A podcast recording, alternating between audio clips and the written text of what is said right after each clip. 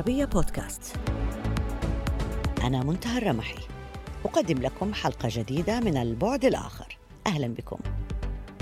في أكتوبر من عام 2019 هتف شباب لبنانيون من بيروت إلى طهران ثورة واحدة لا تموت. كان ذلك إذانا بما تشهده إيران اليوم من احتجاجات على مقتل الشابة مهسا أميني على أيدي الشرطة بسبب أسلوب ارتدائها الحجاب الذي لم يرق لهم. ففي طهران وباقي المدن الإيرانية عاد المتظاهرون إلى الشوارع وكما حدث في عام 2019 هناك تعبيرات عن التضامن في جميع أنحاء الشرق الأوسط حيث يقوم الكثيرون الذين أعجبوا بشجاعة النساء الإيرانيات على وجه الخصوص بتشجيع المتظاهرين. لكن في نفس الوقت ظهر رجل قوي في الظل يستعد لخلافة والده في منصب المرشد الأعلى للجمهورية الإسلامية وفق تقارير دولية. على الرغم من أنه لا يملك أي منصب حكومي رسمي. مجتبى مسؤول عن الإمبراطورية التجارية لوالده وله تأثير في تعيين مسؤولين أمنيين والإشراف في بعض الأحيان على أجزاء رئيسية من جهاز الأمن الإيراني. في أواخر أغسطس رفعت المؤسسة الدينية الإيرانية رتبة مجتبى إلى آية الله وهو لقب ديني مرموق يحتاجه ليصبح المرشد الأعلى لإيران. وقال محللون وأشخاص مقربون من الحكومة الإيرانية إن صعود مجتبى يمثل تحولا بعيدا عن القيادة الدينية التقليدية. وأفاد هؤلاء بأنه يمثل بدلا من ذلك الجماعات شبه العسكرية ورجال الدين الأكثر تطرفا الذين ظهروا في السنوات الأخيرة كأقوى الجهات الفاعلة في البلاد. ويتم اختيار المرشد الأعلى لإيران عادة من قبل هيئة مؤلفة من 88 عضوا تسمى مجلس الخبراء. وعلى الرغم من أن للمجلس آه، يهيمن عليه رجال دين موالون لوالده فليس من الواضح ما إذا كان مجتبى خامنئي سيفوز بأغلبية الأصوات. اسمحوا لي أن أبدأ أولا مع الكاتبة الإيرانية المعروفة وعالمة الاجتماع شهلة شفيق. أهلا بك معنا في هذه الحلقة من البعد الآخر سيدة شهلة. Bonsoir Bonsoir. آه رؤيتك لما يحدث الآن في الشارع الإيراني هل هو اعتراض على وضع المرأة؟ هل هي قضية مهسا أمينة تحديدا أم أن الأمور أعمق بكثير ولها أبعاد أخرى؟ Si vous voulez, c'est le deux à la fois. إن شئت الاثنان معا في الواقع وضع المرأة والإطار المخصص لها هما العمادان والأساسان اللذان تأسس عليهما النظام وأسلوب إدارة المجتمع من قبل الجمهورية الإسلامية وقررتهما عند إعلانها عام 1979 سأشرح هذا. لقد صنعوا وضعا فارقا فاصلا هنا بين الإسلام والإسلاموية. الإسلاموية هي أدلجة الإسلام والإقتباس والأخذ منه ما يساعد في خلق منظومة فكرية سياسية تتلاعب أو تطوع الشريعة الإسلامية. وذلك لابتكار نظام فصل تمييزي يستهدف المرأة. بحيث يقوم ببناء مؤسسة يقودها المرشد الأعلى يتولى منصب الولي الفقيه وهو مؤسسة فقهية مطلقة يقودها حاليا علي خمئني الذي تحدثتم عن ابنه الذي يسعى لخلافته. هذه المؤسسة تقوم كلها على نظام تمييزي يشمل كل الميادين. لكن كل مظاهر التمييز تجد منبعها في التمييز ضد المرأة. أنت أنت اعتبرتي أن المظاهرات الأخيرة في إيران آه، ربما تدل على أن العمود الفقري للجمهورية الإيرانية هو التمييز الجنسي هل هذا ما قصدتيه بالتمييز ضد المرأة؟ Oui, absolument. Ça veut dire c'est ça et en même temps نعم بالتأكيد. هذا يعني ما أشرت إليه. وأيضا وفي نفس الوقت هو يميز ضد الرجل. فالأصل في هذا النظام هو التمييز ضد العرقيات وضد الطوائف وضد الأديان. لكن نقطة الانطلاق من داخل المجتمع نفسه في فرض مبدأ التمييز كانت المرأة. بسحب كل الحقوق التي كانت تتمتع بها حتى وإن كانت في الأصل منقوصة. حيث لا يمكننا القول إن النساء كن يعشن في مساواة كاملة مع الرجل. فحتى الرجال تم سحب حقوق حقوق منهم لكن النساء بدأن في الاحتجاج على ذلك منذ اليوم الأول. واليوم حقوق المرأة التي على أساسها بنيت المنظومة القانونية التي تميز ضد فئات واسعة من المجتمع هي التي يجري التظاهر بشأنها. ولذلك فإن شعاراتها التي ترفع هي مرأة حياة حرية وهو نفس الشعار الذي ينادي به رجال. لأن مفهوم الحياة هو الحق في الحياة وهو الحق الذي حرم منه الشعب الإيراني باسم الدين. لذلك يتظاهر الناس ضد هذا ومن ضمنهم الرجال الذين يشاركون في ساحة المعركة التي توجد المرأة في قلبها أو وسطها وتحيط بها بقية أطياف المجتمع. أهم القضايا التي التي ممكن أن تحتل يعني أبرز الأولويات تجاه المتظاهرين ما هي؟ نحن نتحدث عن نظام يريد أن يصدر الثورة نتحدث عن نظام قمعي لكل تحركات معارضة بأي شكل من الأشكال نتحدث عن نظام ديني في إيران ولو شكليا يعني لكن ما هي أهمية هذه النقاط لو أردنا أن نرتبها بالنسبة للمتظاهر الإيراني الآن؟ لو شئت فإن قضية دينية أو بعدا دينيا أو الدين كله جرى السطو عليه أو تجاوزه من أجل إرساء قانون تمييزي داخل المجتمع لفرض السطوة عليه. إذا الناس الآن يقيمون الرابط بين كيفية التوصل لهذا القانون واستخدام الشريعة. وفي المظاهرات التي جرت قبل عامين رفع المتظاهرون شعارات ضد المرشد الأعلى علي خمئني نفسه وقالوا له مباشرة إنك سطوت على الدين لإرساء قانون بهدف استغلالنا. إنه يستخدم الشريعة ليسطو على مقدرات وثروات البلد ثم تصدير هذه الأيديولوجية وهو مبعث مأساة الإيرانيين اليوم. فهم يرغبون في إرساء نظام شمولي بالكامل يعتمد فقط على نظرتهم الخاصة بالشريعة لا غير واستخراج أقصى ما يمكن من الرؤى التمييزية. والنساء كن أول من احتج فعندما قرر الخميني عام 1979 إجبارية الحجاب في مواقع العمل نزل الآلاف من النساء إلى الشوارع للاحتجاج.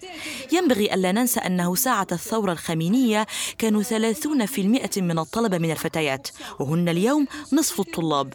إذا فهو مجتمع لم تتراجع فيه المرأة بالمرة وهناك تخلف وتأخر في النظرة للحقيقة والواقع بين سعي متواصل من أجل مزيد من الحرية لدى الرجال والنساء على حد سواء ومزيد من الحقوق الفردية وحقوق الإنسان وحياة ديمقراطية ونظام يحد الحريات باسم الإله.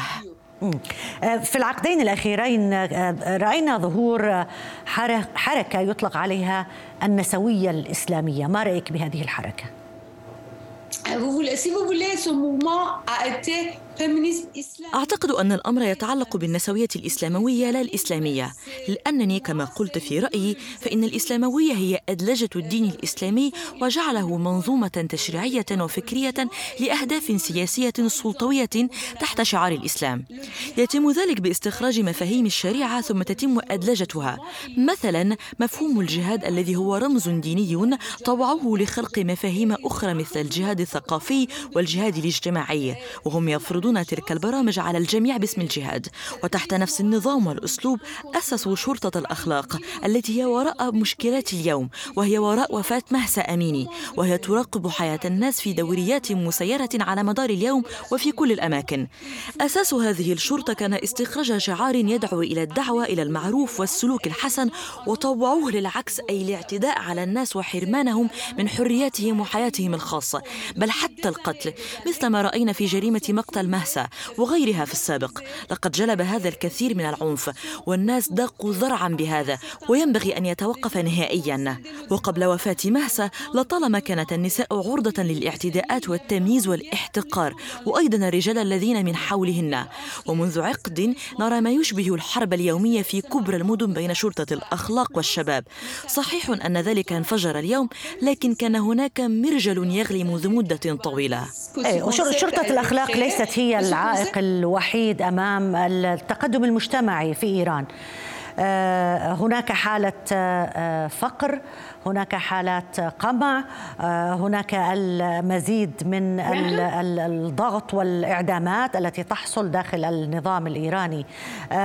في الفترة الأخيرة كان في إجماع على أنه أو في حديث كثر عن أن النظام بصدد التهاوي. هل تعتقدين أن النظام الإيراني هذه المرة يمكن أن يكون بصدد التهاوي. قبل ذلك أريد أن أعود على موضوع النسوية الإسلاموية. فقد ظهر هذا المفهوم في عقد التسعينيات في الجامعات الأمريكية والأوروبية.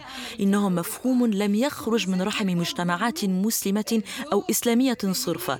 إنه مفهوم غريب على المسلمين. فمنذ عقود طويلة شارك الرجال والنساء في المجتمعات المسلمة في العمل على قراءة النصوص الدينية والتفقه فيها ودراسة الإسلام. وهذا كان يتم في كل الدول منذ قرن قرن سواء في إيران أو المغرب وغيرهما من الدول. وجد ويوجد ذلك دائما ولم يكن هناك داع لإطلاق تسمية النسوية الإسلامية أو الإسلاموية عليها. إنها تسمية سياسية تقف وراءها أطراف ومنظومات وأحزاب سياسية هدفها السطوة على المجتمع باتخاذ الدين وسيلة. لقد تم استيراد هذا المفهوم وبالنسبة إلي هو غير صحيح. إن التمييز ضد المرأة كان أساس كل مظاهر التمييز المجتمعي. لكن هناك تمييزا آخر ضد الأديان الأخرى وضد الطوائف الأخرى لأنهم يعتبرونهم في مرتبة أدنى وضد الأقليات مثلا الأكراد والتمييز شمل أيضا من ينطق لغات أخرى رغم أنهم إيرانيون والإيرانيون الذين لهم عادات مختلفة. ولذلك نرى مستويات عالية من الفقر والدعارة والمخدرات التي أصبحت المرض الأول في المجتمع الإيراني. ومع تزايدها يزيد القمع والاغتيالات وقد ألفت كتابا في بداية القرن الحالي الحالي عن السجون السياسية في إيران حيث هناك عشرات الآلاف من المساجين السياسيين بناء على فتوى أطلقها الخميني عام 1988 وبمقتضاها أعظم أربعة آلاف شنقا.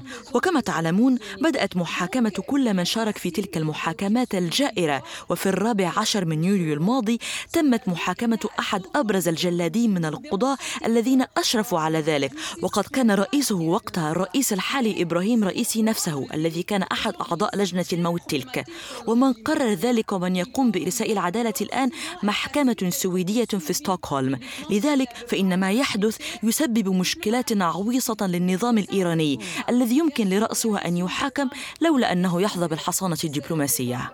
الحقيقة هذه مراهنات كثيرة كانت مع أزمات ربما آه، أخطر أو أقل من الأزمة التي يشهدها النظام الإيراني حاليا ولكن تصل الأمور إلى مرحلة محددة وتتراجع بعدها لنقطة الصفر أو نقطة البداية.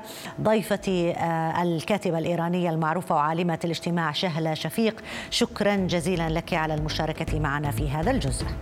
نتطرق الآن إلى موضوعنا الثاني وهو الصراع على خلافة المرشد علي خامنئي. ينضم إلينا الكاتب المعروف فرهاد رضاي الباحث الأول في مشروع ميلوس في آه، نيويورك. و أبدأ معك آه، سيد فرهاد. الشرارة ممكن أن تكون مهسة أميني ولكن القضية الكبرى ليست مهسة أميني وحدها هو السياسة الإيرانية الداخلية بشكل عام. كيف ترى وضع المرشد علي خامنئي الصحي والسياسي حاليا؟ هناك أخبار كثيرة ترددت حول هذا الموضوع ولا نعرف آه، أيها أدق من أيها؟ هذا um, سؤال آه، وجيه للغاية. على الرغم من الإشاعات التي تتردد فإن آية الله آه، آه، خامنئي في حالة صحية متردية جدا وهو يخضع دائما للرقابة الطبية.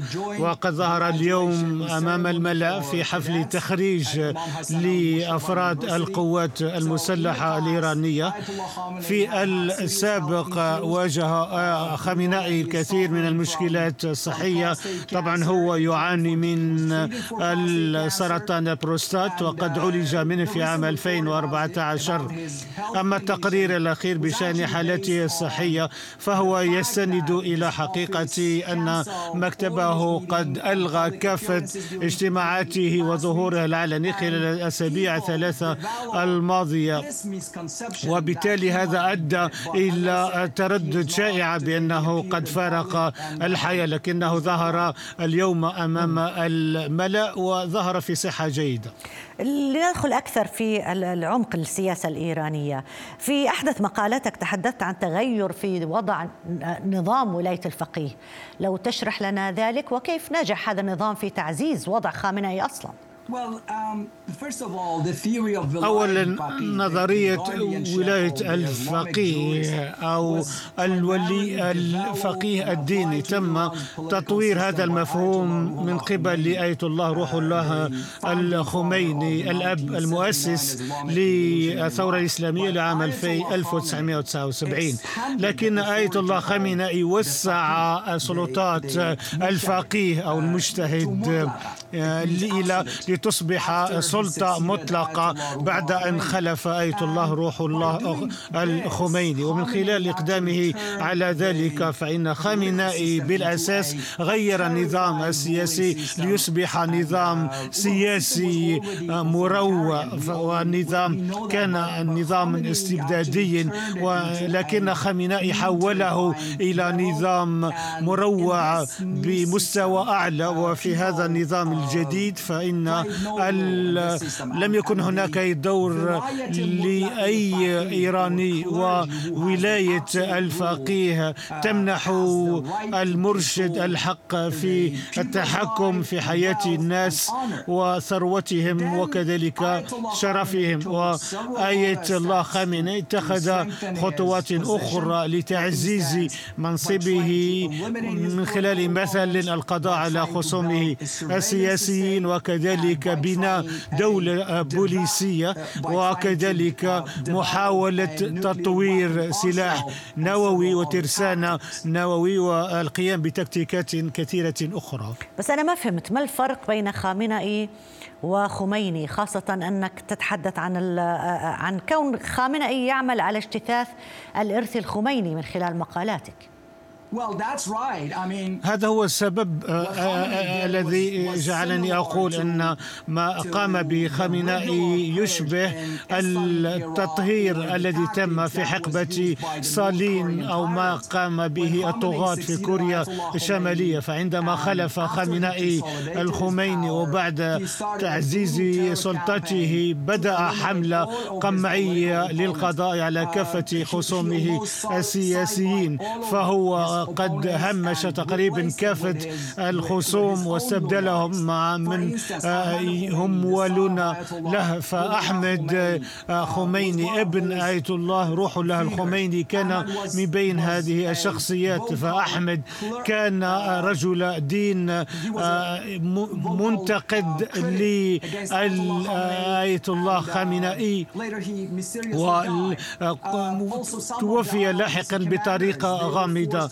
وبعض قادة الحرس الثوري الإيراني أجبروا على الاستقالة أو أنهم همشوا. والكثير من أولئك الذين أعدموا خلال حملات الإرهاب كانوا خصوما لآية الله خامنئي.